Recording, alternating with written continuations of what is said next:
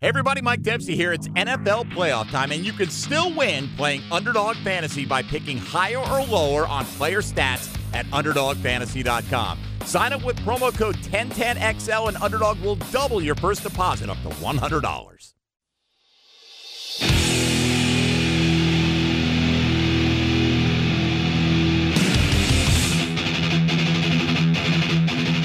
Let's go into the night with Rick Ballou on 1010XL 92.5 FM.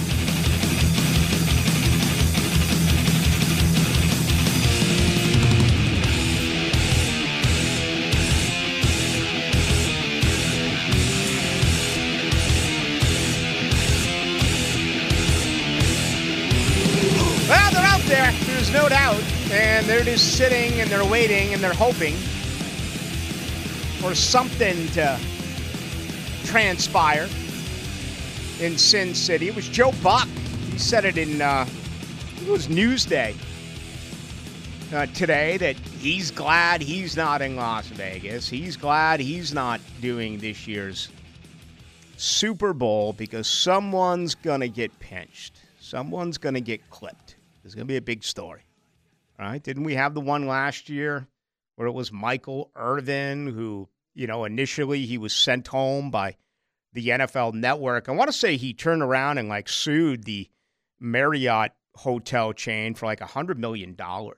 But Buck's gone out on a limb here and said that that something is going to happen. And and certainly that is the case. You know, we live by that slogan, whatever happens in Vegas stays in Vegas. And I'll actually be in Las Vegas in a week and a half. I'm going right after the Super Bowl. I'm going to take my first uh, vacation week since late July. And I'm going to see U2 out in the Sphere. And it should be a whole heck of a lot of fun. But you can get in trouble in Las Vegas. You can get in trouble right here uh, in Duval. I, I was really interested by that. And, you know, I've been at Super Bowls before where it has been nasty. Um, I remember the Warren Sapp situation with a prostitute out in Phoenix. Um, gosh, who was the guy? It was one of the first. It was actually the second Super Bowl I ever covered. It was in Miami, and it was the Packers and Broncos. Uh, John Elway, his first of two consecutive Super Bowls, and he would wrap up a career. And you know, a guy went trolling. He took the uh, he took I, I think the South Beach stroll. It might have been Key Biscayne, and he got hit on a sting by a uh, by an officer in Miami, and he was a player for the Green Bay Packers. He was actually a defensive back for the Green Bay Packers, and I want to say that he had just received the NFL's Man of the Year award. I think it was something Robinson or something, and we can look that up. Um, Eugene Robinson. Eugene Robinson, thank you. Played in Atlanta in his career, played in Green Bay in his career. So, you know, there have been situations like that. I mean, Ray Lewis was allegedly involved in a murder, you know, in Atlanta. So, yes, big parties, tons of celebrities, enormous amounts of drugs. And I think fentanyl nowadays has put an extra, you know, kind of um, cap on things. It used to be, all right, you're going to get all messed up you're not going to remember stuff, but fentanyl's killing people. You know, it really is. I mean, you got to be nuts if you're, you know, doing lines off of a uh, a toilet seat in a casino somewhere in Las Vegas, and and you don't know who's got that product. I mean, people are dropping. They're dying left and right. You used to be able to pass around a doobie and everyone would have a good time. Well, fentanyl's being involved in everything. So, you know, make sure you protect yourself. And that applies as to what's going on right here in town. But the Super Bowl has always been that for getting in trouble. And, you know, so many of the other unwritten stories, right? Max McGee uh, being hung over, um, guys going out and partying the night before the Super Bowl, guys showing up late for meetings. Uh, one of the greatest Super Bowl stories we still don't have an answer to, surprisingly enough to this day. Whatever really did happen to Malcolm Butler when they lost that Super Bowl. The guy had a really good year. He was active. I mean, he wasn't on the 53, he was on the 45. They activated him 90 minutes before kick. And that is when you have to announce your your roster and and the guys who are actually scratched. What happened within the 90 minutes that you you used a roster spot for Malcolm Butler, but you just left him there on the sideline? Is is egotistical as Bill Belichick is, as stubborn as he is, do you really think he would have wasted a roster spot to teach a lesson? It's it's one of those questions that, as of right now, we don't have an answer to. Maybe Bill Belichick, now that he's out of coaching, maybe he'll write a book. Maybe he'll do it all on his own and he'll get into some of these stories, or maybe just out of respect for Malcolm Butler and his family, this will be something that we'll never, ever officially get an answer to. I'm not surprised. But when I look at Joe Buck, I'm almost like, and I like Joe Buck. I'm not down on him, but it, it, it sounds to me a little bit like, come on, Joe. It's not you and Troy, right? If it was you and Troy, you'd be in Las Vegas and you would be doing and you'd be saying all the right things. Absolutely, there's there's such a um, opportunity to get in trouble there.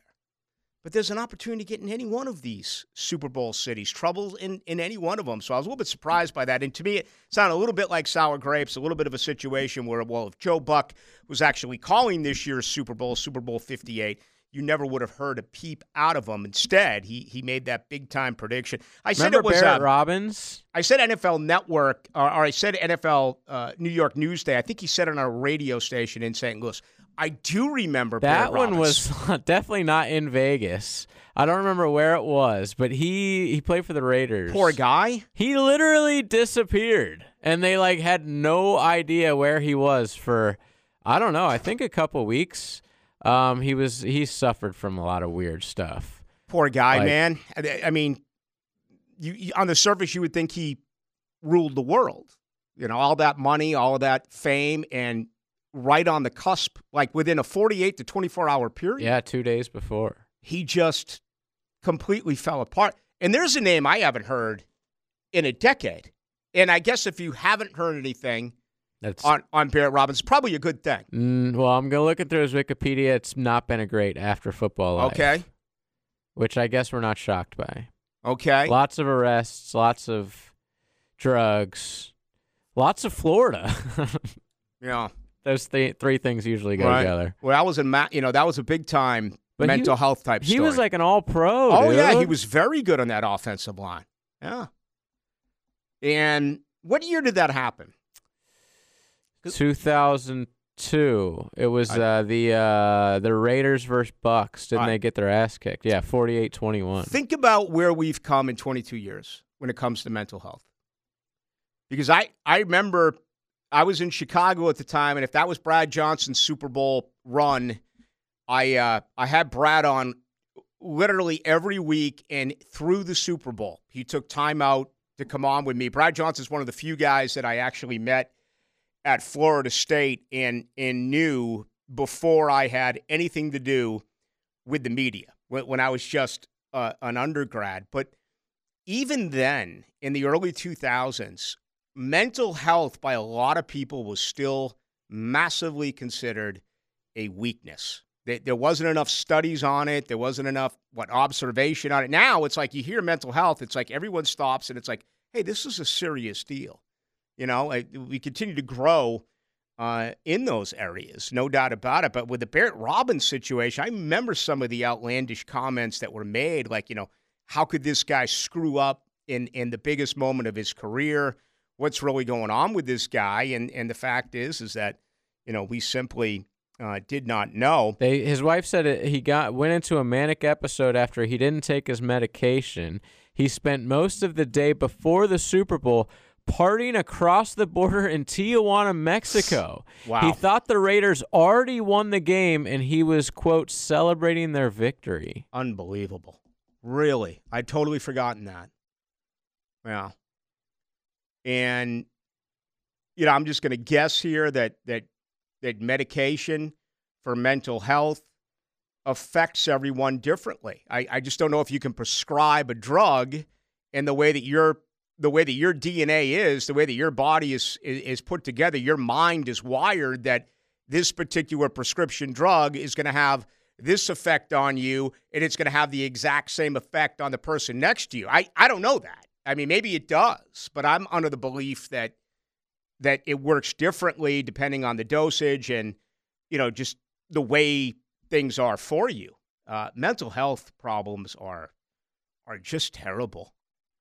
They really are, and you know I think we've all been affected by that to uh, to some extent you know, we've all got our issues. As I say, I, I very rarely can get sad. I wish I could. I mean, my mom, her birthday was a week ago, and I wasn't sad. It was her first birthday without her. You know, she passed in March, and that's coming up here in in about a month in a, a month in a couple of weeks, and it's like, I I I can't get sad because she was suffering. So I don't want to say I'm happy. That's the wrong word. But I'm not I'm not sad. It's really hard for me to get sad. I, am a really happy guy who gets angry. I get angry. I get angry with sports related issues. Okay. I, I don't get sad. But uh, and I've talked to people about this. It's a form of anxiety. And there's so many, I mean, there's what? Depression, uh, which would be sadness, right? Depression, sadness. Uh, I'm more of the uh, the anger, you know, that type of it. But I guess it's still considered some sort of um, a mental health issue. So, you know, I between every break, you guys think I run out to my beautiful Key GMC Sierra to to smoke a doobie. No, I'm out there taking a happy pill uh, to get through the program, like we're going to do here tonight. No, I don't make light of it. I don't. And this is actually a positive in our world. Okay, people my age, when I was growing up in the 80s, it wasn't discussed. If you were having a bad day and you were dragging your ass on the football practice field, you were weak. You were a you know what. And the words we used back then, you can't use now. You'll be canceled. You, you'd just be, and I'm talking about the words that the coaches used back then. Uh, you know, back to the days where water on the practice field what you're a sissy you need i mean think about how naive and how stupid our founding fathers were in so many of these areas when it came to hydration. And then on top of that mental health. The, the jaguars have really been affected by mental health. Um, i like dave caldwell i like him an awful lot personally how did he not know about the massive mental health issues that CJ Henderson had when Gainesville is a driver in three wood from here? How did he not know it if I knew it? How did he not know it if most of this building knew it? Right? And, you know, the Calvin Ridley situation, depending on who you talk to, he's coming back or he's going to go. Calvin Ridley had a minor meltdown on basically a softball question about whether or not he was running the right routes. He can't handle that here. Where in the hell do you think he's going to go? Imagine him in Philadelphia. Imagine him in Dallas. Imagine him in New York City. He couldn't handle it here in Jacksonville. You remember the day later, Press Taylor had to come out and basically throw Trevor under the bus. Every single one of those miscommunications, every single one of those interceptions was on the quarterback. It was not on the wide receiver. The guys had issues. Okay? You want to pay him $16 million a year? I'm just asking. He buckled under that pressure. And I'm not I'm not criticizing my colleagues here. I'm not. But it's not as hard in this town as it is in some other towns, and it's a good thing. You want to be around that filth. You want to be around all those contrarian. You want to be around all these people that that that want the team to lose. That, that's awful. I don't want this team to lose. I want this team to win. Do I want this team to win necessarily because of them? No, I want this team to win because of you. I want this team to win because of Jaguar fans. I want you to be happy. I mean, this roster is going to turn over again like it does every year. What, 30, 35, 40%?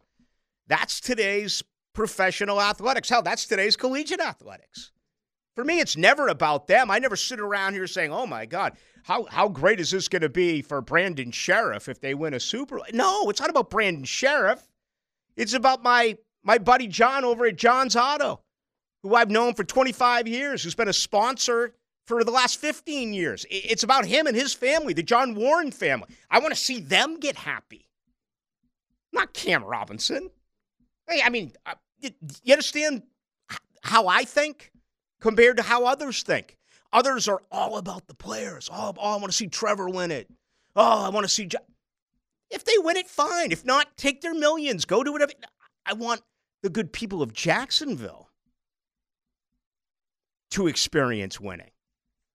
That's why I've always said it this way, people. I do radio from the eyes and ears of what I believe sports fans want. Okay? It's not the players and the coaches. That's what I talk about. But I've never delivered it that way. That's whether it comes across that. Again, I've also learned it doesn't matter what I say, it's what you hear. Right? That's another lesson tonight. We're going to have a lot of lessons tonight. Bob Marley's birthday. No woman, no cry. My goodness. No woman, no cry. How truth is that? To all you ladies out there who broke my heart, just look at me now. I'm on it. 820 in the 77th biggest market in the United States of America. Are you trying to tell me the truth teller didn't make it? All right, we got a lot to do tonight. It's always a pleasure after the ladies of helmets and heels. We are typically with you 6 to 8. That'll be the case tomorrow. That'll be the case Thursday and Friday. And uh, we got a ton the rest of the week. We're going to start going live to Las Vegas tomorrow for some live interviews, including our good friend, the Philly Godfather, who I've been following him on Twitter. My goodness, he's all over the place. He's legitimately a star there. And so we'll be heading out there for three straight nights. Uh, we'll have three straight handicappers with the Philly Godfather, Rafael Esparza, as well as the Philly Rooster. Godfather's kind of been unhinged on Twitter lately. I'm loving it. He's been like hardcore anti Chiefs guy. He's been hardcore, but I'm not sure who he's got for the Super Bowl. But we'll see. Yeah, he's been hardcore on that. He's uh he's gotten into some some politics as of late. It. You know, I saw got into politics today, pretty big, which um didn't entirely surprise me. Was Tim Brando? Whoa! Brando was Timmy up on B. the soapbox today. I got to check. Uh, going off lefts and rights and lefts and rights uh, politically Unfortunately, as the 1010X account, uh, XL account blocked. Tim Brando. He's had that happen for Tim years, so I'll have to look on my own personal account. Tim, Tim Brando's come on every single week with me for the last 18 years. Never misses a week. Okay? Every single week he's live but for some reason he's blocked the 1010XL Twitter account. I mean, I just can't. I mean, I, I need to ask him. I mean, Where did that start? Yeah, how, I mean, that's like one of the greatest uh, uh, of all time. You like openly promote that you're coming on, and, and we promote that we're having you on. Dude, he'll like retweet yeah stuff. He must have. It's like at 1010. He must have hit a thumb on something. You know what? I don't think I've blocked anyone ever. Oh, I don't think I, I have. say the same. You know, if I have and you can prove that, I'd, I'd love for you to send it to me. If so, it must have been a very, very long time ago.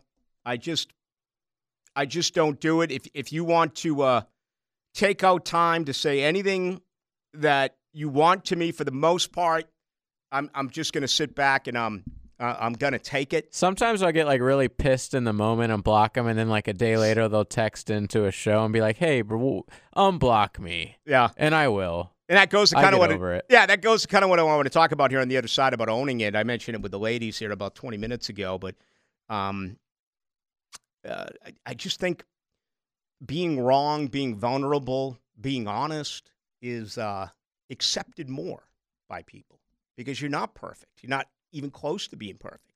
And on the case of Dr. Herbie here, he continues to make his own, but he continues to dive back in. As I said, when's the last time I've mentioned the snub, getting screwed? I, I basically voiced my, and, and I didn't even say it the day after it happened because we had a holiday and then the Jaguars had a game. I can't remember, but I waited like an extra 48 hours and finally got into it. And ever since then, I don't even know if I, I've mentioned it. So again, people out in social media will say, "Oh, boy, you haven't gotten yet." Well, y- you know what? Um, if you feel that way, fine. Okay, but I, I don't talk about it on this show. I very rarely do. The only time I respond to it is on Twitter. It's because it's coming from Dr. Herbie, and and he's the one who created this. This was a self-inflicted wound, and obviously, it's been a very hard fall for him the best way uh, to witness that it wouldn't be a hard fall would be for him not to talk about it. Like I haven't seen, and I don't follow any of these guys, but I haven't seen Joe Tessitore talk about it. I haven't seen Rece Davis talk about it. I haven't seen Paul Finebaum talk about it, and I'm sure they get baited by by followers and fans all the time. They pretty much have let it go. Herbie doesn't, and it, it feels like Herbie is is praying for and begging for forgiveness. He's not going to get it, at least not yet. And I don't know why he does fish for it. Uh, one on the note, Roger Goodell. We just talked about everything in Vegas and the entire situation with gambling.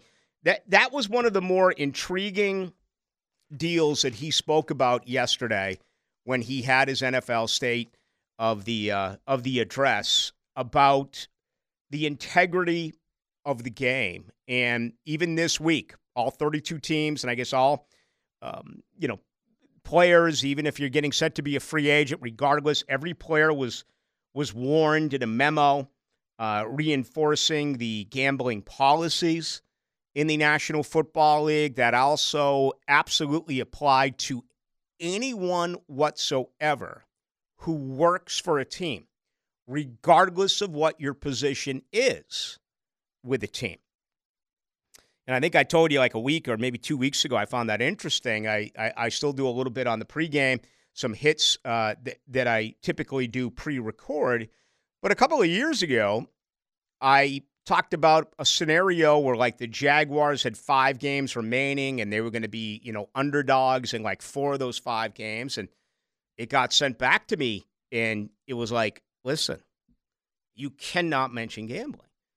And I was like, okay, but you got to be kidding me. I mean, we go to a break, we're talking about gambling, we're talking about erectile dysfunction, we're talking about growing hair, we're talking about gambling. Gambling, gambling, in game live betting, at the stadium betting, pre-game betting, in game betting, post game betting. Yet I'm not allowed to say the Jags are going to be an underdog in four of their final game, for their last final five games. So Goodell actually did a pretty decent job, um, you know, getting into this yesterday. Uh, I thought outside of that, it was basically as expected. You know, the premier topics are officiating. Obviously, the future of the kickoff is one that has been talked about an awful lot. I that that's that's the one that bothers me the most. If I could have any say right now in the NFL, and I understand it's led to more injuries, but taking away the kickoff is a big blow in my mind to football in general. Think of, I know I'm running late here, but think of the way the football game changes. Think of the way that you are when you enter a stadium and the players run out of the tunnel, especially in college. There's more of an atmosphere in college than there is in pro. pro pro's more wine and cheese but that's just the way it is. But the buildup, they run out, they take the field, everyone's standing up. You have a kickoff, it's a touchback. It's like it's like the it is. It's like the ultimate biggest. I mean, think about what it's going to be like this Sunday, where all those flash bulbs go up. Remember back in the days when they were flash by everything's going. It's like here it is. Toe meets leather. It's like you can't miss it and it's a meaningless touchback. Think about things 30 minutes later.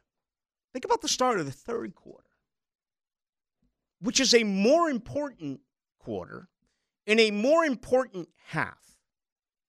Half the people are in the restroom, half the people are in the beer line, half the people are flirting and doing whatever, changing diapers. Half the people don't even know if you're getting the ball or if you're going on defense. Just it's a it's a big part of this that has always made me wonder. Uh, there's so much emphasis on that kickoff in that first couple of plays from the line of scrimmage. Yet when it's far more important, when you get into the kickoff in the third quarter, people just don't seem to care. I've always found that really, really odd. But if I could change one thing, it would be the kickoff. Uh, bring it back to the, the way we used to have it. All right, opening comments tonight brought to you by Shmunez. Uh, Shmunez Vision.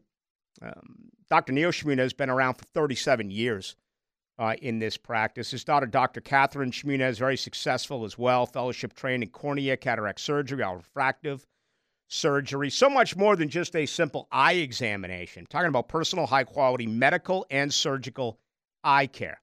Okay. Check them out online. Go to shmunezvision.com. That is shmunezvision.com. And remember, uh, high quality medical and surgical. That is also what they do. And that includes yours truly, had eye surgery eight and a half years ago with Dr. Neil Shmunez. So just went in for a normal uh, examination, and that was discovered. It was removed immediately. Give them a look. The website is outstanding, and it explains everything for you. Go to Shmunez Vision online. Let's get ready for a Tuesday night. JJ LaSelva is here. My name is Rick Ballou. I am here. Looking forward to it. We roll till 10. Into the Night with Rick Ballou on 1010XL 92.5 FM. All right, since Joe Buck said it's going to happen, let me give you a little tip, free tip. If Pun no not matter, intended. What's that? Pun not intended. hey, no matter um, if you're one of those that no matter where you go, I don't know, the hardware store, you know, the convenience store, maybe you run through a fast food drive through, no matter where it is where you go. Then you meet the buddies out for a, a couple of cocktails. If if women don't normally make a run at you, and then all of a sudden you're in Vegas and this hottie is making a run at you, it's probably a prostitute. Okay? And that whole thing about you have to identify if you're a cop or not isn't true. It isn't true. I got news for you, people. Or Johns. I got news for you. They're always going to believe the cop over the John. Okay? So don't get yourself in that situation. Lie and tell them you're happily married.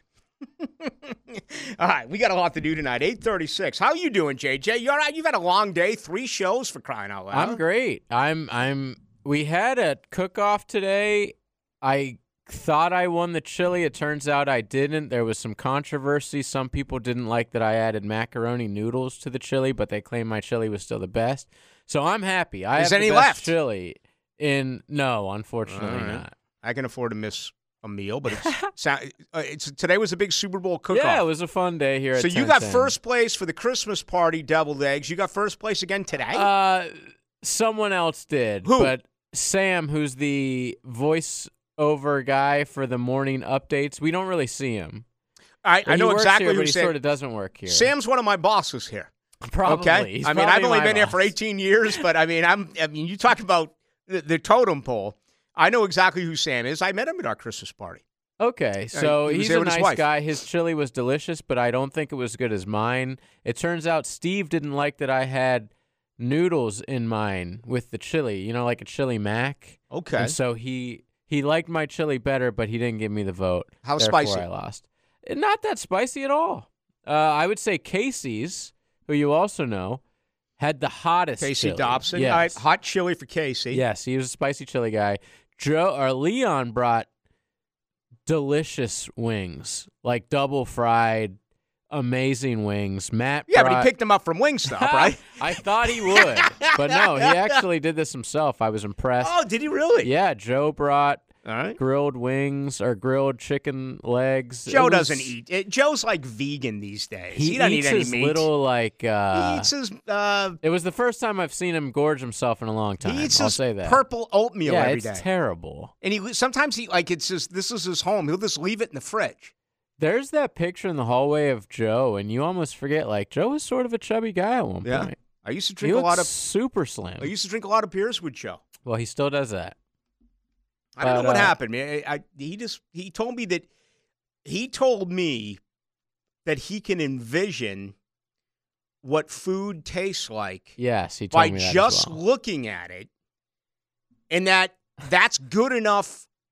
For kind of like the same rule you should have for you Johns going to Las Vegas when you see all these ladies Think walking hard. by. They're gonna eh, just look at it and envision what it would be like, and then go home to your unhappy marriage and and your wife. It's the same thing that would. This is what Joe.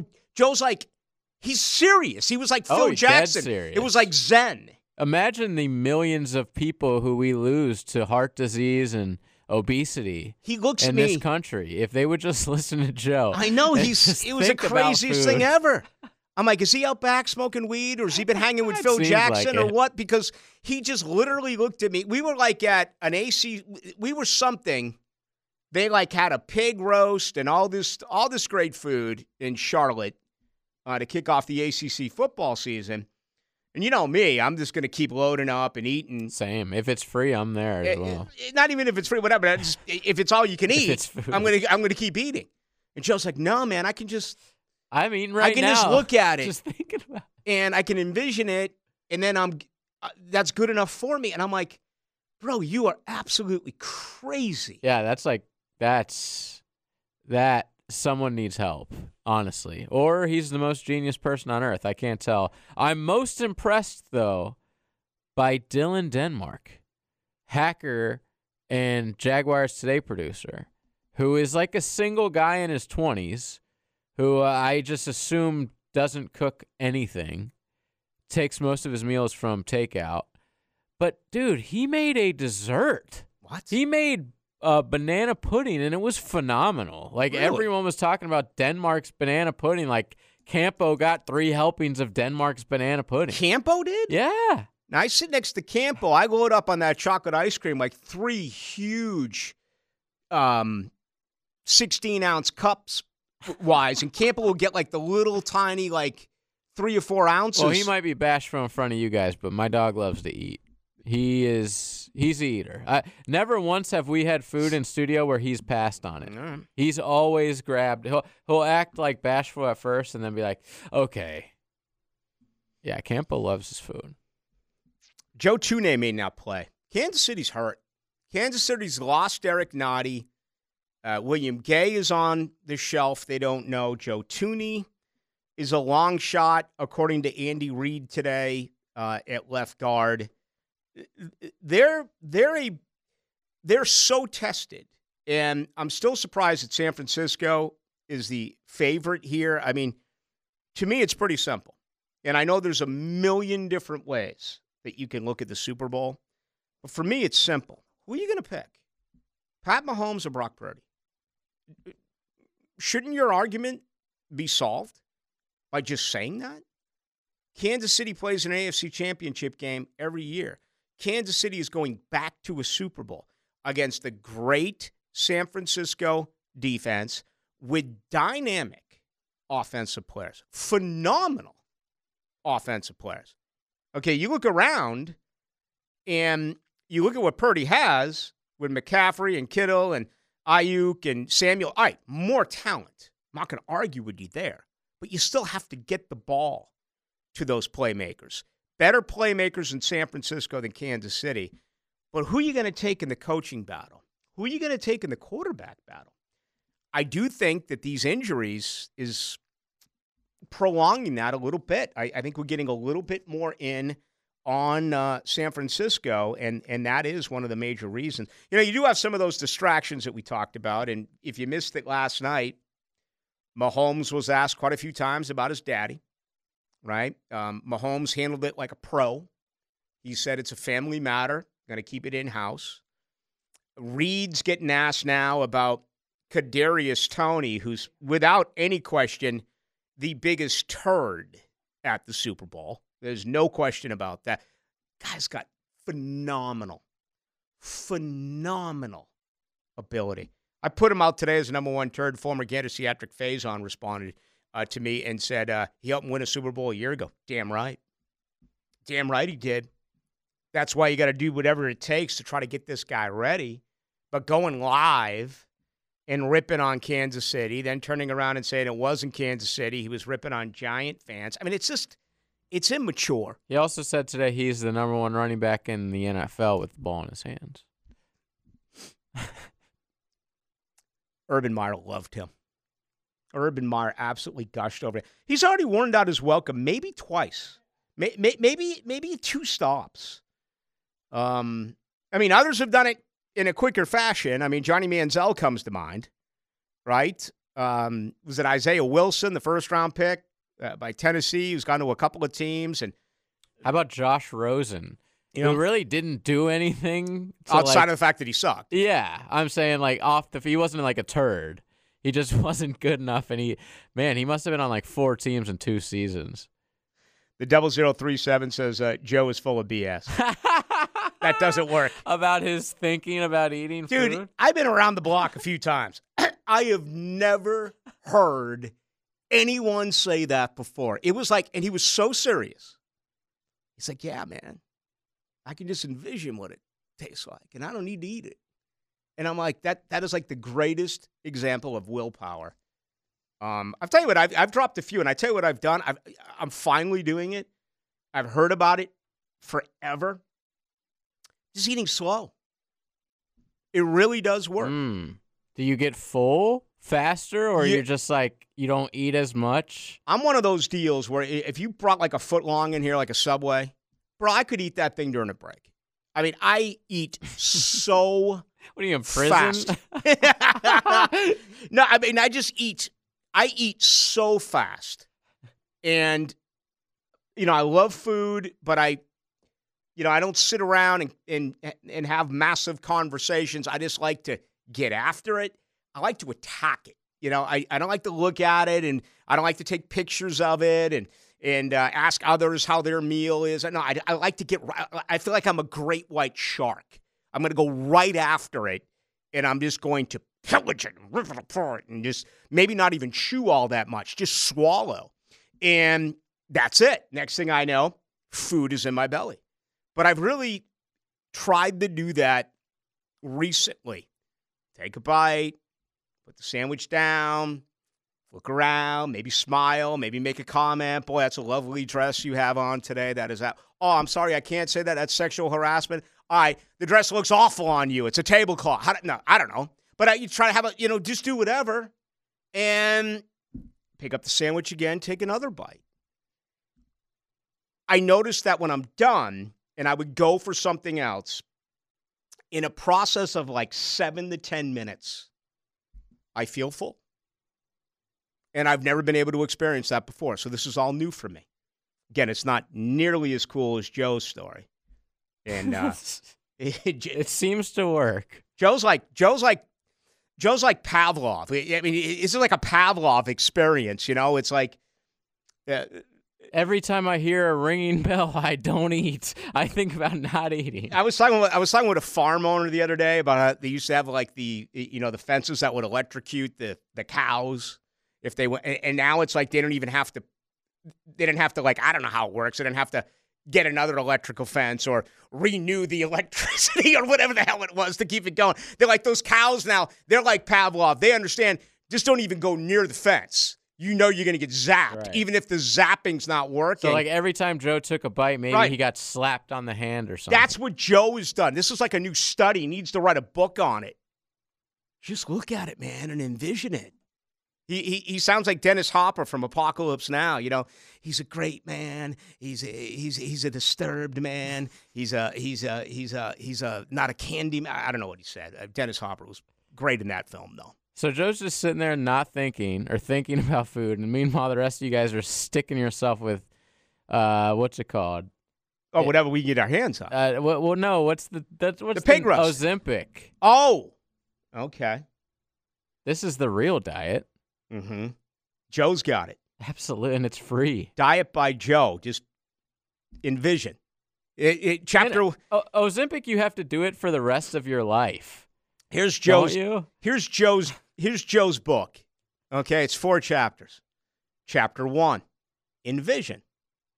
Chapter 2, Envision at Night.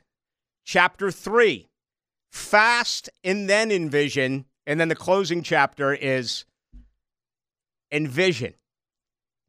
There you go. Joe Coward. Genius. He is a genius, man. And he's lost weight because of it. He looks great. We're like driving from here to Charlotte. you know, Graham and I like, man, can we pull over? Can we get something to eat? Nah, man, I'm good. I know you're good, man, but we're starving here. He's like, no, I'm thinking. I'm right now. I'm thinking about eating. I'm good. Here's a guy who says, when I gorge and want to go to sleep, that's what keeps me from overeating. There's no doubt about it. Whenever I eat, I feel like I need a nap. Which is the most unhealthiest thing. Oh, it's the worst do. thing you can do. But I mean, is there there have been times when you're just like laying around late at night, early in the morning, and you're like you can't sleep, so you get up and you just fill your belly. You go back to bed, you m- automatically will pass out. All right, let's um let's get away from this. Coming up here on the top of the hour, I I, I do want to get to uh, to Dr. Herbie here because I, I I- I Speaking wanna- of health, I want to make a point. Yeah, I want to make a point here. And I, I haven't been able to as of late.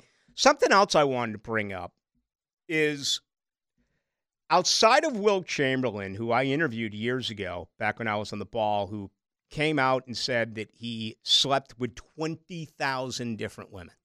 Okay. To me, that is probably the greatest lie that I'm aware of, historically speaking, in sports. That's until I grabbed today's Golf Digest.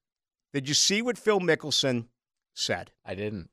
Phil Mickelson claims he has 47 holes in one. Okay. 47! Phil Mickelson. 47. So I may spend a moment on that as well. In hour number two, it's coming up. You're gonna help him. I mean, what are they gonna say, man, when he's gone, huh? Because he dies. When it dies, man. When it dies, he dies. What are they gonna say about him? What are they gonna say? He was a kind man. He was a wise man. He had plans. He had wisdom. Bull- Oh, Dennis Hopper, man, what a movie. Greatest war movie of all time. Robert Duvall playing Bill Kilgore, right? Marlon Brando. Walter Kurtz and Martin Sheen has to go down the river uh, to kill him, to assassinate him. And just so many other character actors. A very young Laurence Fishburne um, Dennis Hopper, who's a photojournalist, who's totally under Kurtz's spell and drugs. Harrison Ford is in the opening scene. People may forget that. Uh, Lee Ermey, who used to come here every year and uh, be a judge until he passed for uh, uh, Guns and Hoses. Just, just phenomenal. I didn't know Harrison Ford was in it.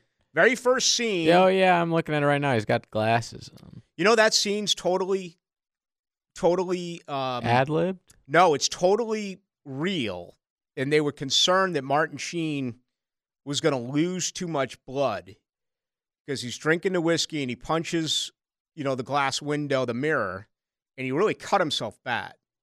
And all that blood that you see all over the place on the sheets and everything. Yeah, if you go and you read it, you'll see that that is actually it, it really happened. And um, that's one thing I love about so many of these actors when they get so deep into character. To me, it's just uh, it's uh, it's it's it's really fascinating. Method acting. Oh, and people will take it with them. You know, like we just lost the Iron Sheik, and I know that wasn't acting, or I guess maybe it was in the world of wrestling, but Iron Sheik took his character, took his alias with him 100% of the time, where you almost wondered, is that really who he Like, is? has he lost his mind? Right. Does he think that is him? Yeah, that was like a, a daily thing for him. You people would see him at like the airport acting like that by himself for no reason. Um, uh, I so I was just all right. Best movie intro song of all time. Uh, a lot of people are saying that about uh, Apocalypse Now. With the end? probably best like soundtrack Oh, yeah. in general. well, that scene with the end, Jim Morrison in the end, is. Mhm. is um is absolutely fantastic. and there's a lot of great music in that. Um, but I, I, I don't know. It's you know the roles that that you play. I, we all have, you know, we all have buddies that you, you know how they act like a certain way, and you're like, is that really how they act? Especially when you try to like be over cool.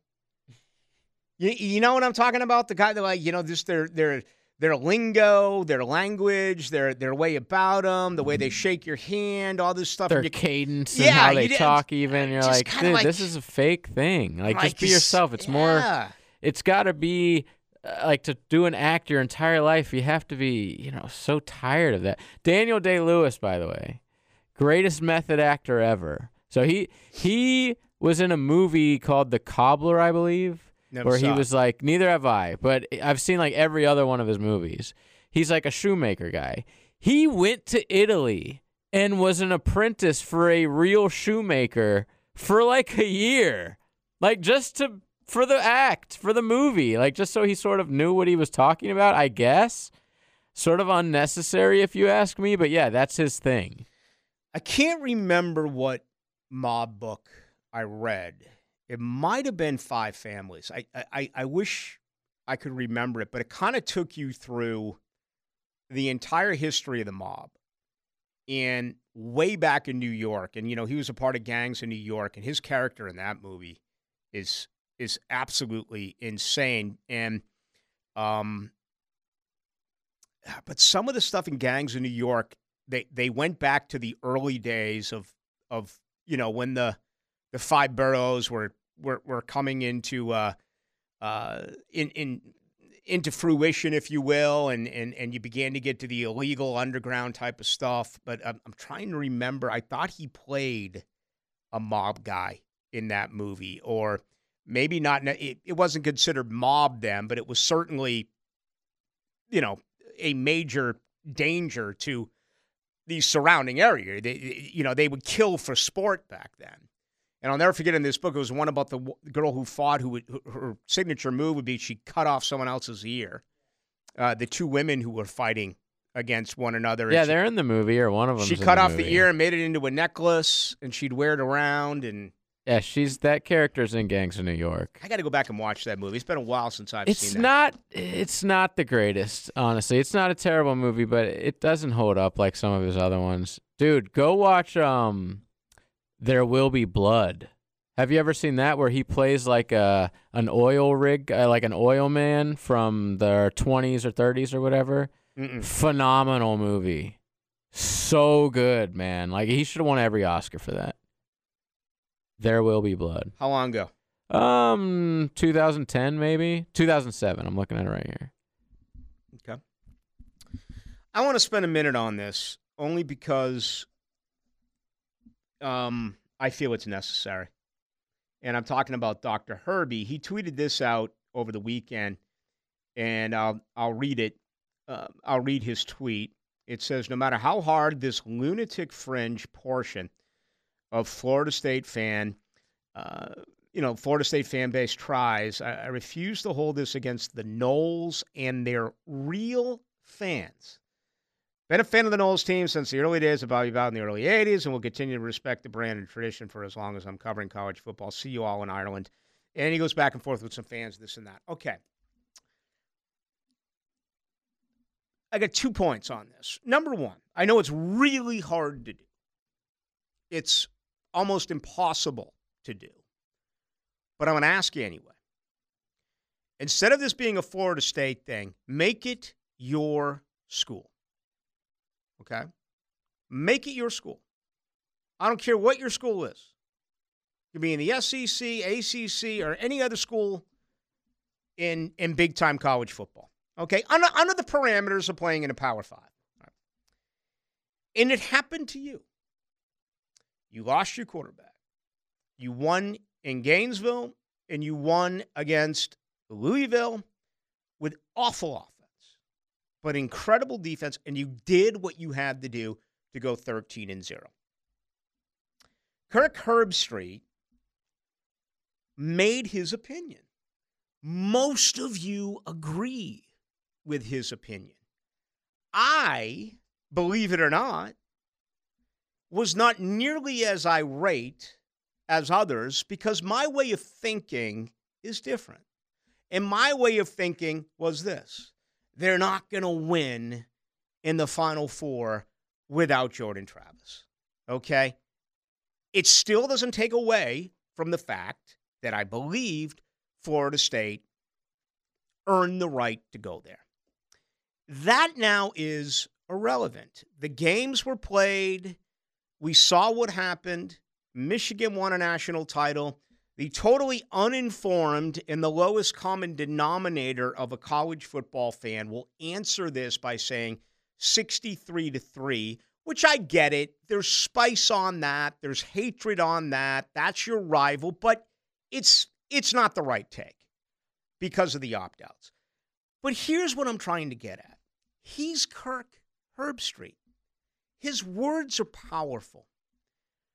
You made your commitment to this decision, whether it was forced upon you by ESPN, Disney, or it was your own thought. Own it. Own it. It's over. Okay? I mean, if you want to bring up 63 3, you can. If you want to bring up the fact that the two games that we saw in the semifinals were good enough and the national title games, why, why try to back? How dare you call pissed off Florida State fans lunatic fringe? What do you think would have happened to Ohio State if they went 13 and 0 and wasn't left in? Bama cried as massively as Florida State did a year ago, and they had two losses. What do you think Florida would do? Um, look at all the the Georgia complaints were lessened because I will admit my alma mater really went nuts on this. I, I wish they had one tenth of that fight in them back in 1996 during the rematch. Now I get it. We didn't have social media then. There wasn't as much of an opportunity to be heard in 1996 as there is now in 2023 and 2024. But still, you did it, and Joe Tessitore did it, and Paul Finebaum uh, did it, and and Rece Davis did it. They stuck to it. Rece Davis, Rece Davis isn't responding to everyone. Joe Tessitore isn't responding to everyone. Paul Finebaum is not responding. You went with your decision. Most agree with you. The Florida State fan base does not agree with you. They're on you. It's why you make all this money. Okay? You're powerful with your words. Don't call the fan base a lunatic fringe fan base and then turn around and say that real Florida State fans are forgiving and real Florida State fans are respectful enough that they're just going to move along. It's you're digging a deeper ditch. That's my thought on this with Kirk Herbstreit. You're you're making it worse by ignoring it. I mean, how many? I don't follow him. What does Kirk Herbstreit have? A, a million followers? Two million followers? I mean, you don't have to respond to everyone who reaches out to you. Obviously, you're bothered by this. And you did it. This is a self inflicted situation unless you want to come out and blame your bosses. Unless we saw you dance up and down like a schoolgirl with Chris Fowler when Alabama beat Auburn. We saw it. Not not only do we not see it, ESPN made such a big deal about it. They they kept playing it, and I, I just wish people would stick to something that is of this importance Stay with it. I, I think worse of you for backtracking. I think worse of you now for kind of sneaking in, asking for forgiveness. I think worse of you now for telling us that that Bobby Bowden, um, you love Bobby Bowden when he when he got things started in the early '80s, when everyone knows Bowden got things started in 1976. Okay, and maybe I'm dating Dr. Herbie here, but Bowden shouldn't be in this conversation old school Florida State shouldn't be in this conversation. This was a precedent setting deal. 13 and 0, their QB got hurt, And you went up and above to make the point that they do not deserve to be there. And you were right. The selection committee said, you know what, Kirk? You're right. So why buckle down now? Who cares if the Florida State fans don't like you? There's been a ton of Florida State fans over the years who don't like me. You think I've ever changed one thing that I've ever had to say about Florida State or I ever will say about Florida State? If they play well and coach well, I'll say it. If they don't play well or coach well, I'll say it. And and and I'm one one hundredth of Kirk Herbstreit. He's got another 50 massive fan bases out there uh, that respect him and are going to take what he says with a great deal of importance. Why are you so bothered by the Florida State fans? Why would you say it's a? I, it doesn't matter your age. It doesn't matter your color. It doesn't matter your gender. It doesn't matter. Florida State fans of every type of uh, uh of of what have you, every, dimension, was pissed off about this. 85 year old grandmothers and and 12 year old kids. It's not a lunatic fringe side. I mean, how many Florida State fans are just like, well, but you know what? Hey, man, you know, 13 and 0, great year. Oh, we're not going, no big deal. What's for, I mean, are you insane? Of course they're pissed off. What fan base wouldn't be? I mean, what would your fans be like if they weren't? Of course they're upset. Don't devalue them and say they're lunatic fringe and they're bad fans. They're great fans who are upset with you. Own it. Be a man. Own it. It's as simple as that. Stick to it. 20 years ago, I, I said 20 years ago, I thought Leonard Hamilton should be fired. Many of you out there think I'm dead wrong. Okay, I'm never going to run away from that. Never. I own it. I would have fired him when I was working in Chicago. I think he is the worst X's and O's basketball. Uh, by the way, I guess they won tonight 63 62 in BC. Nice win for the Noles. They're in Chestnut Hill. Doesn't matter. I think he's a good recruiter. I think he's a hell of a guy. I think he's a bad coach. I would have fired him. I own it. I own it. If I took a survey, my guess is that 75, 80% of you would tell me I'm wrong. I'm owning it. Kirk Herbstreit has really showed a lot of yellow here by trying to sneak back. He knows he's going to be with Fowler in Ireland for that opening game. He wants the fans there to be on his side. He wants the fans there uh, to embrace him. Heck, I remember coming back in from Chicago and doing a show somewhere in Tallahassee when when those guys sat in with me at like 11:30 one night on a on a Friday night. This was back in their younger days when they were running and ripping. This, this was Chicago. This is probably 2001 maybe when I came back, 2002. Unbelievable. So stick with your stick with your thought. Most people agree with you, right? Why why do that now? It's basically it's basically over. All right, we got much more to do. We're gonna run tonight and uh, until ten o'clock. Then Hacker Nation will join you. Let's go into the night with Rick Ballou on 1010XL 92.5 FM. All right, the Jaguars did sign Riley Patterson to a futures deal. ESPN's Mike DiRocco with the report. Uh, remember, uh, a year ago, the 36 yarder to knock off the Los Angeles Chargers down 27 nothing. The furious comeback by Jacksonville. Riley Patterson uh, with the game winner. Brandon McManus is a free agent.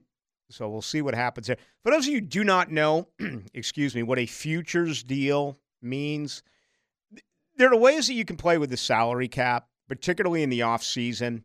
You, know, you can stash 90 men on your roster, but it's only the top 53 that count against the cap. So when you sign a guy like Riley Patterson, what that means is that whatever he's getting paid, it doesn't count against the current salary cap. Right now, Jacksonville, with free agency and the legal tampering period about five weeks away, uh, they sit at eleven million three hundred and fourteen thousand dollars under the cap.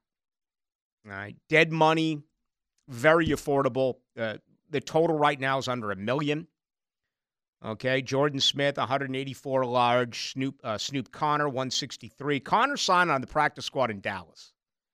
Uh, JaMycal Hasty, 150, and Eric Hallett, $115,000. Obviously, there's some major, major decisions that this team is going to have to make. Cam Robinson, Brandon Scherff, Foye Oluokun, Christian Kirk, Zay Jones, Big Foley, and, and, and that uh, Rayshawn Jenkins. Uh, uh, those are guys right there. Uh, Darious Williams, that you're either going to leave as is, and really the only one out of the group that I just mentioned that I could see leaving as is would be Darious Williams. Everyone else is either going to be cut or restructured. And, and you know, in order as far as restructuring, I, I, I have Christian Kirk one and Foye Oluokun two. And then you got to ask yourself, is Cam coming back? The tea leaves right now kind of feel like he is, right? They, uh, uh are you getting that sense a little bit, uh, JJ, from listening uh, to our station and listening to the people? I, if you just hear people's opinions, yeah, but not after what I heard Baalke say at the presser. I, I don't know. I would lean towards no. But everyone here, yeah, their opinion is like, yeah, of course they need him back. But no. Baalke didn't sound so reassuring. In my opinion, I go Kirk one, Oluokun two. Restructure candidates. In my opinion, you cut Zay Jones, you cut Rayshawn Jenkins. So that leaves, and you cut Brandon Scherff. So then that leaves I could I could keep Darious Williams as is, as is. Pay him the 11-5. You know, some are going to say, nah, final year of his deal, cut him. It's only a $500,000 dead cap hit. Bring back 11 million, use it elsewhere. You know, I noticed today more mock drafts, more corners. Corners are dominating the Jaguars mock uh, right now. You, you know how I feel uh, with the offensive line. JJ's in the same uh, in the same boat here. Uh, the big one for me is going to be what are they going to do with Cam? So we'll see. We got plenty of more time, but uh, Riley Patterson uh, added today. All right.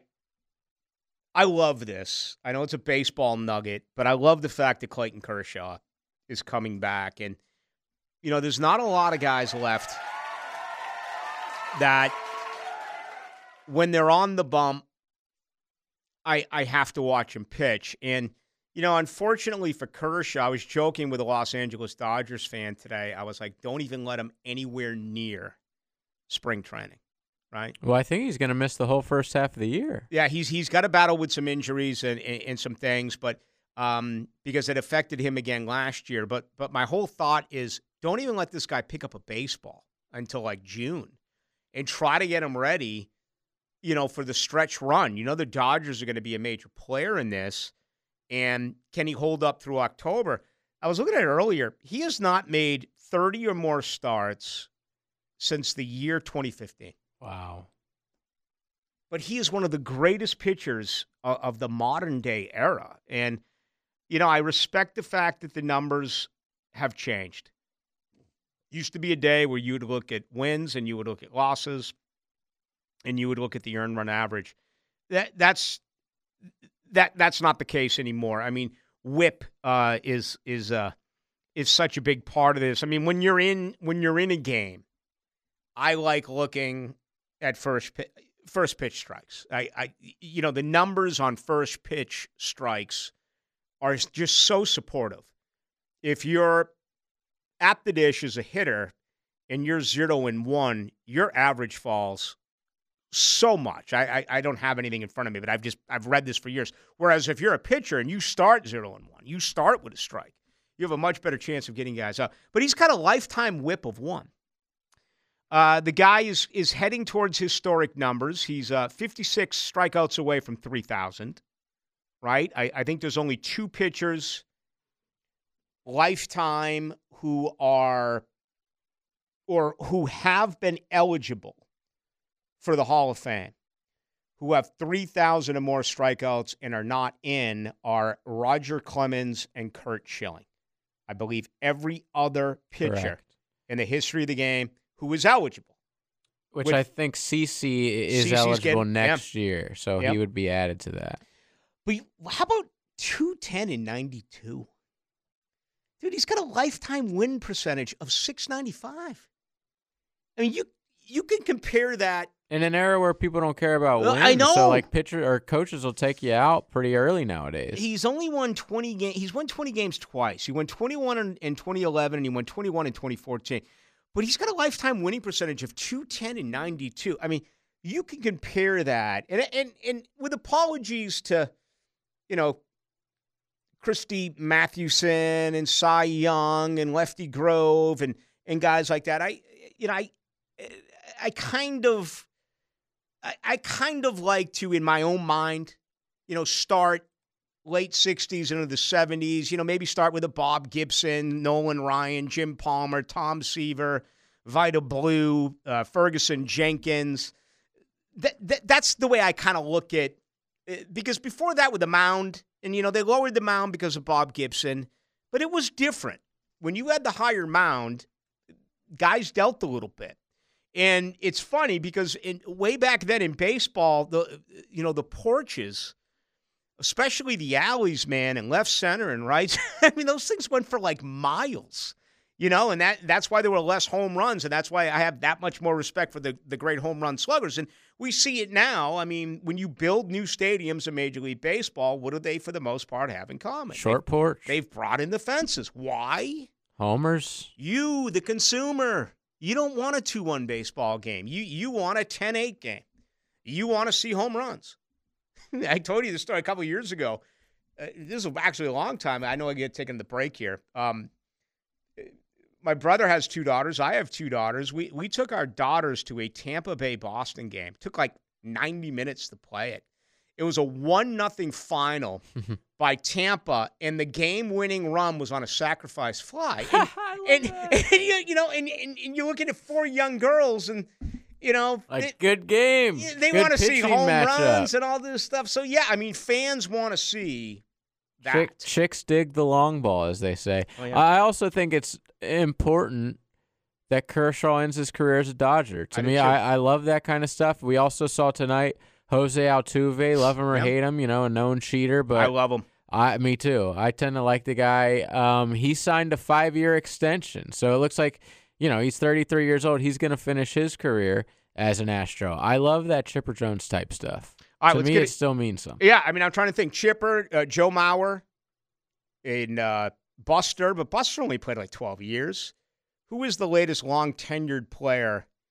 You know, we had those great Yankees with Posada and Rivera and Jeter, but they're just there hasn't been a long list. between, man. Yeah, you you just don't see it. That's why I kind of hope Mike Trout stays. Right? You know, don't don't see enough of that anymore in uh, in really any sport, but uh, especially baseball.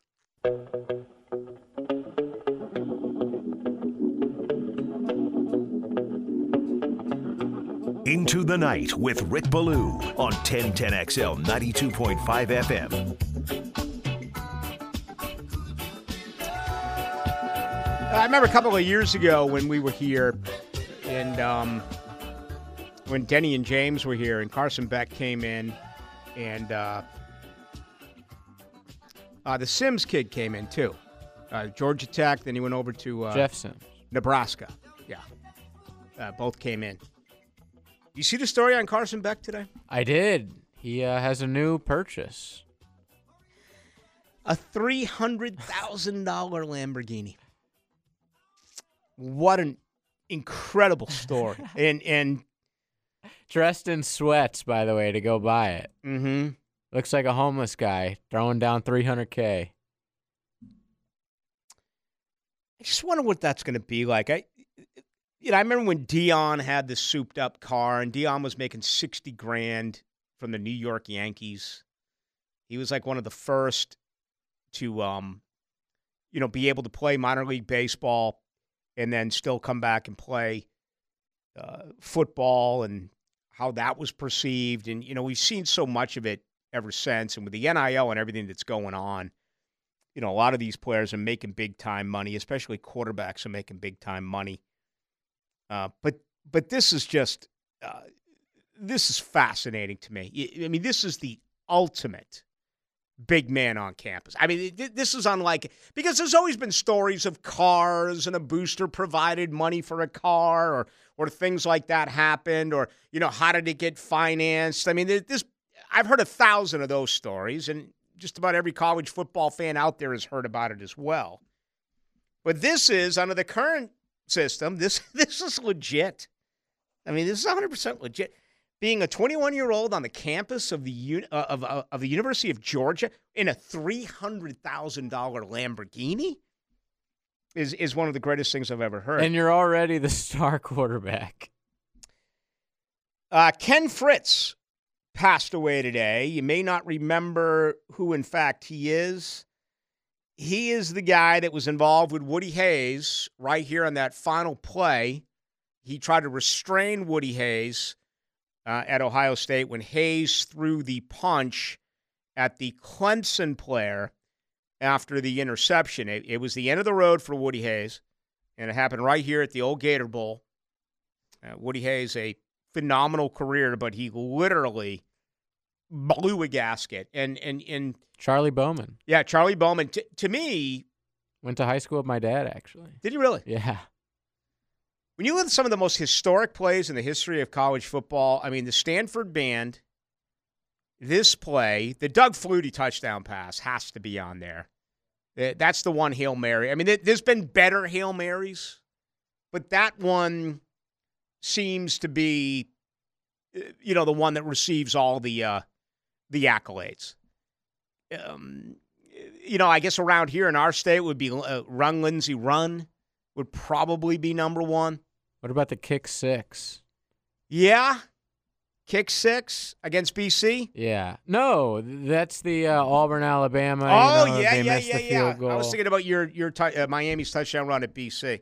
Um, okay, yeah, no, no doubt, absolutely kick six, and that led Auburn to you know, playing the Florida, playing against Florida State in that national title My game. personal favorite's not like crazy memorable if you're probably not like from the South, but early 2000s Kentucky LSU, man, like Kentucky thought they won the game. The fans are literally on the field, running on the field as LSU wins on a Hail Mary throw insane. It was a hail mary throw where he caught it at like the third. Yeah, it, he had exactly. to run it. Yeah, yeah. It wasn't Ultimate an end zone hail mary. Yeah, it wasn't a it wasn't a flutie to Gerard Phelan. Like Kentucky's coach, no, not at all. Like Kentucky's coach was like mm-hmm. walking out to celebrate. The fans are all around him. They the fans are on the field not knowing what happened. It was chaos. Yeah, you had PK Sam here.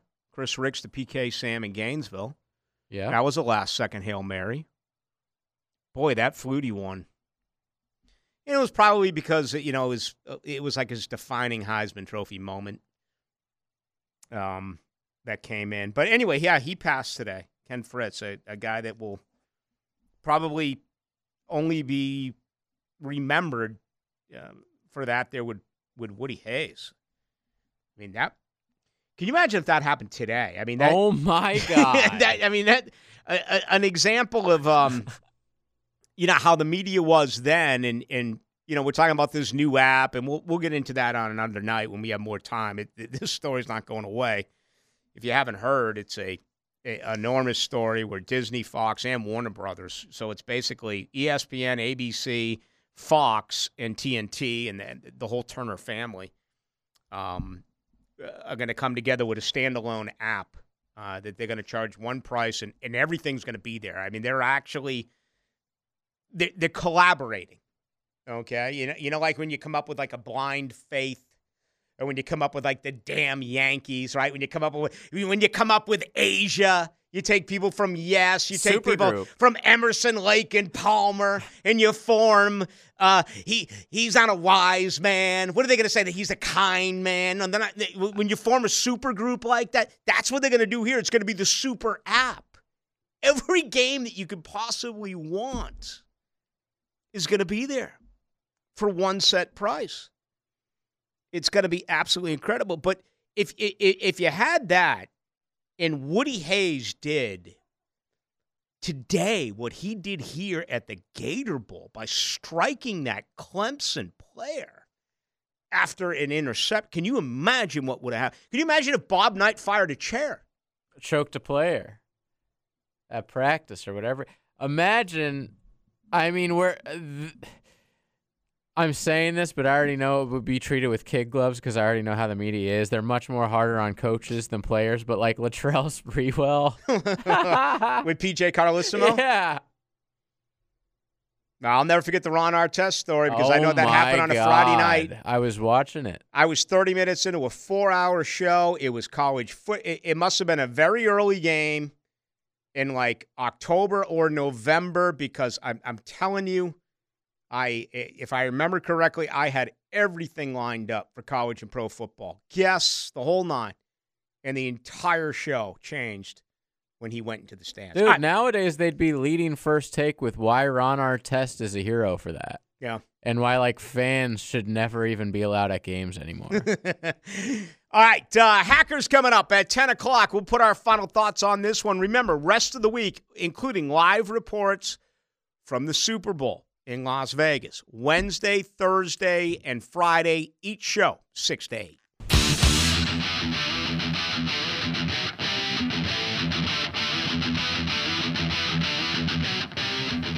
Into the night with Rick Ballou on 1010XL 92.5 FM. All right, tomorrow night's going to be a lot of fun. I'm already looking forward to it uh, beginning at 6 o'clock on Wednesday. Uh, more on the draft. Uh, another guest who was at the Senior Bowl, and, you know, for the most part, uh, we've, we've kind of moved on from that. But uh, to get another opinion on some of the positions and, and, and guys that I think are, are there for Jacksonville at 17 is is always pretty interesting. And, uh, you know, we move a day closer. We're under 80 now. I think we're at 78 days until the NFL draft. I mean, it's it's nuts. You blink a couple of times and it'll be here. Later in the month, you have the combine, and then you're going to start to have pro days. And before you know it, it's it's going to be here. So we'll have that tomorrow night. Also, our first trip out to Vegas. We're going to do that uh, Wednesday, Thursday, and Friday. Uh, take a look at um, you know some of the big storylines out there. Uh, th- th- there's really not much at this point as far as the game. You know, it's one, one and a half, two.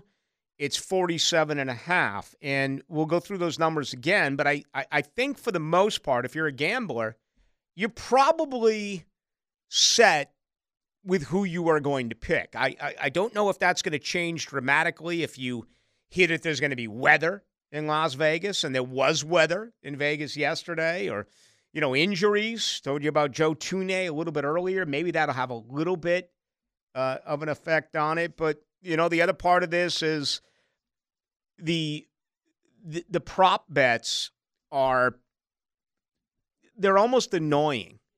And and what I mean by that is that I think you look at one and like your eyes take you to another, and then your eyes take you to another, and you start looking at everything. And it's like kind of like too that. many. It's kind of like that scene from like um, um, Good Will Hunting or whatever. Like With the math problem. Right, where everything's like kind of spinning around. It's like it, it looks so easy, but it's not. And I'm convinced that that's why they do it to really mess with you. But but we'll we'll get into it. It's it's the one time of year you can have a little bit of fun. And you know, I've always been this way as a guy who's not bet in more than a decade. Instead of playing 50 props, just find one. Instead of spending 10 bucks on 50 props and then counting your money at the end. Find one and take all of your cash and put it on what but what is there's got there's got to be some in there percentage wise that are so much easier than the others. There's no way I can believe that it's the same for everything. it takes an incredible amount of work and study to try to figure that out. And obviously, you can do it just football. You can do all this Taylor Swift stuff. You can compare final round at the Phoenix Open on a Sunday compared to uh, total points um, or total yards uh, by maybe um, Deebo Samuel. You know, receiving yards compared to the final round of the leader uh, at the uh, at the Phoenix Open. It's incredible. It really is, but it's also nerve wracking in my opinion. Now, the two minute drill brought to you by Tire Outlet. Tire Outlet is now hiring. Visit tireoutlet.com slash careers. Equal opportunity employer. Um, I'm a non, I'm a former gambler. You've never been a gambler, as far as I know. Ah, fantasy football, I guess, Okay. if you consider that. Do you um, you you s- really look at these props, or they you find them annoying like I do? No, I mean, I'll look at them. I've done square games in the past. I certainly have never really gotten into it to the extent that my buddies do, certainly. But the one thing I've never understood, like, I'm sure how many times will Tony Romo mention Taylor Swift, Yeah. right, on Sunday night? If you're Romo's best friend and, like, the over under's four and a half, don't you bet your life savings on it and just tell them, hey, man, mention her five times? I mean, I- how do you, like, avoid. Because they don't let you bet that yeah, much. yeah. I think Okay, that's okay. yeah. All you right. you can't put a million bucks on it. I I, I I think some of them are like you know five thousand. Tony maybe the. Romo's childhood friend makes Yeah. $20 million. Oh, it seems the- so easy. Like the national anthem. Yeah. You know, can you carry out those last couple of Right, notes? just to get stretch over the it two an extra minutes? four or five Yeah. seconds. That's why it's it's more for fun and and depending on where you shop, there is a limit on how much, Okay. and it's a very small limit. well, that explains it then. Yeah. Because I've always wondered, it's like that just seems so easy to rig or whatever, you know? Yeah, I mean Tony Romo makes eighteen million dollars a year, but he's gonna give it up to his his mailman who's gonna make. He's gonna make five hundred dollars, and he gives up the fact that he's gonna say Taylor Swift five times. Yeah. and then they do a thorough investigation Oh. on him, and he ends up losing his gig. That would be classic. Yeah. Classic. I don't know if you saw this today, too. I got such a kick out of this for what you and I have done for so long. Did you see the Boomer Esiason Gio thing for FAN in New York today? Yes, yes. Oh, this was great. For people that missed it, their producer thought they had booked Randy Moss to Mm-hmm. come on the show. And they're like, what's Randy Moss promoting? Oh, he's promoting horse racing. Are you talking about the receiver Randy Moss or the sports broadcaster Randy the, Moss? the bald-headed white guy. Yeah, the producer had no idea there were two Randy Mosses and he booked the wrong guy. And they figured this out live on the air this morning. It's happened a few times. oh, I died when I watched that. It was so funny. I can't remember the former owner of the Chiefs. I think it was Clark Hunt, I believe. And uh, my producer did that to me in Chicago, and I'm having a son on. Okay. And right to my face, he's like, "Sorry, this this isn't Clark Hunt. It's his son. I don't know if his son is Joe Hunt or whatever." But it it it happened to me, and there has been a few of those before where it's it's really screwed up some people by getting on the wrong guy. Well, I'll never Same for- name. I'll never forget this when I was at the Super Bowl in Miami. This when I was really young in the business, and I probably should not have been doing solo interviews. I was probably 22, 23. I forget. I actually forgot who the player was, but I remember they told me it was somebody, and it wasn't that person. It Mm-hmm. was another player, and thankfully I didn't say the name. Uh, in the first couple, and then they find they like realized they had told me the wrong name. They slid me the paper like two questions in, but that could have been really, Oh, yeah. really bad. How about yeah. doing an entire interview with a high school football coach and calling him by the wrong name? Oh, Joe. Oh, Joe. That and happened? unfortunately, that never made the air. We did the high school media day where Joe is interviewing this guy. And to to, to defend Joe Coward, they didn't tell him. The guy didn't tell him Which, that he if was calling him someone by the wrong says name. the wrong name, you should immediately say, "Hey, I'm not that guy." It was a six minute interview. So he goes, "All right, thank you, Coach X." And the, we and we were recording it; it wasn't live. And the coach goes, "By the way, uh, um, my name is this. I'm not that guy." and Joe Joe's face turns bright red. If you're getting called the wrong name for six minutes, I'm sorry. That's on you. You got to tell the guy, "Hey, I'm so and so. I'm not." This guy. So I kind of defend Joe on that one a little bit. Uh, the 43 47 tried me to mention uh, Hunt's first name. He obviously thought that I never saw the movie Porky's. I'm not going to fall uh, for that. Um, that Baselli, were you there when Baselli, uh, Baselli, Fran, uh, when I did the 12 minute interview with Brooklyn Decker and never, on purposely, I said, watch this. I never put the tape recorder Never on. hit the record button. Yeah. yeah, just just to I don't know. I was kind of nuts back then, kind of an idiot. I, I, I but it was yeah. It, it got a lot of travel in those years, and it, you know, it's I'm not proud of it. But I tell you what, the worst thing was working in Chicago when the games and then they put people on, and this must have been like Monday Night Football, and I think it was like Brendan Ayanbadejo. Oh, And all of a sudden it's up on my screen, and I'm like, I don't have any idea on earth how to say Ayanbadejo. and I don't know what I called them. And oh yeah, that, that was In those situations, I just say it as fast as I can. Mm. Brendan Ayanbadejo here with us on 1010XL and just go from there. All right, well, it's a great week. And uh, all right, what else? Yeah, obviously a lot of Super Bowl talk. We're going to start our preview again this week. Uh, San Francisco, Jose Sanchez, all 49ers.com. And, you know, tomorrow, Rick, people don't realize this, and quite frankly, I didn't either until late last week. Tomorrow is the original National Signing Day, right?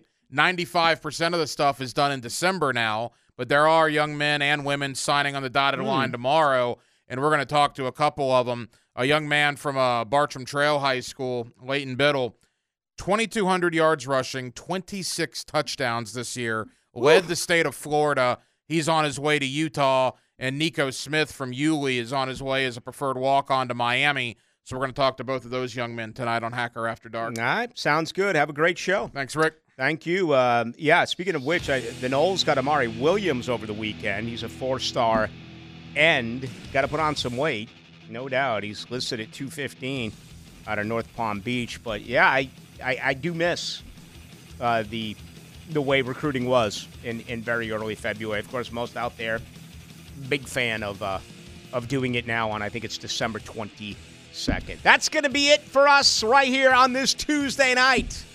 Tomorrow night and the rest of the week, back to our regularly scheduled time. That's 6 until 8. I don't check the text line now that the show is over. You can get me on Twitter or X, Ballou1010XL. For JJ, I'm Rick Ballou. We'll talk tomorrow at 6.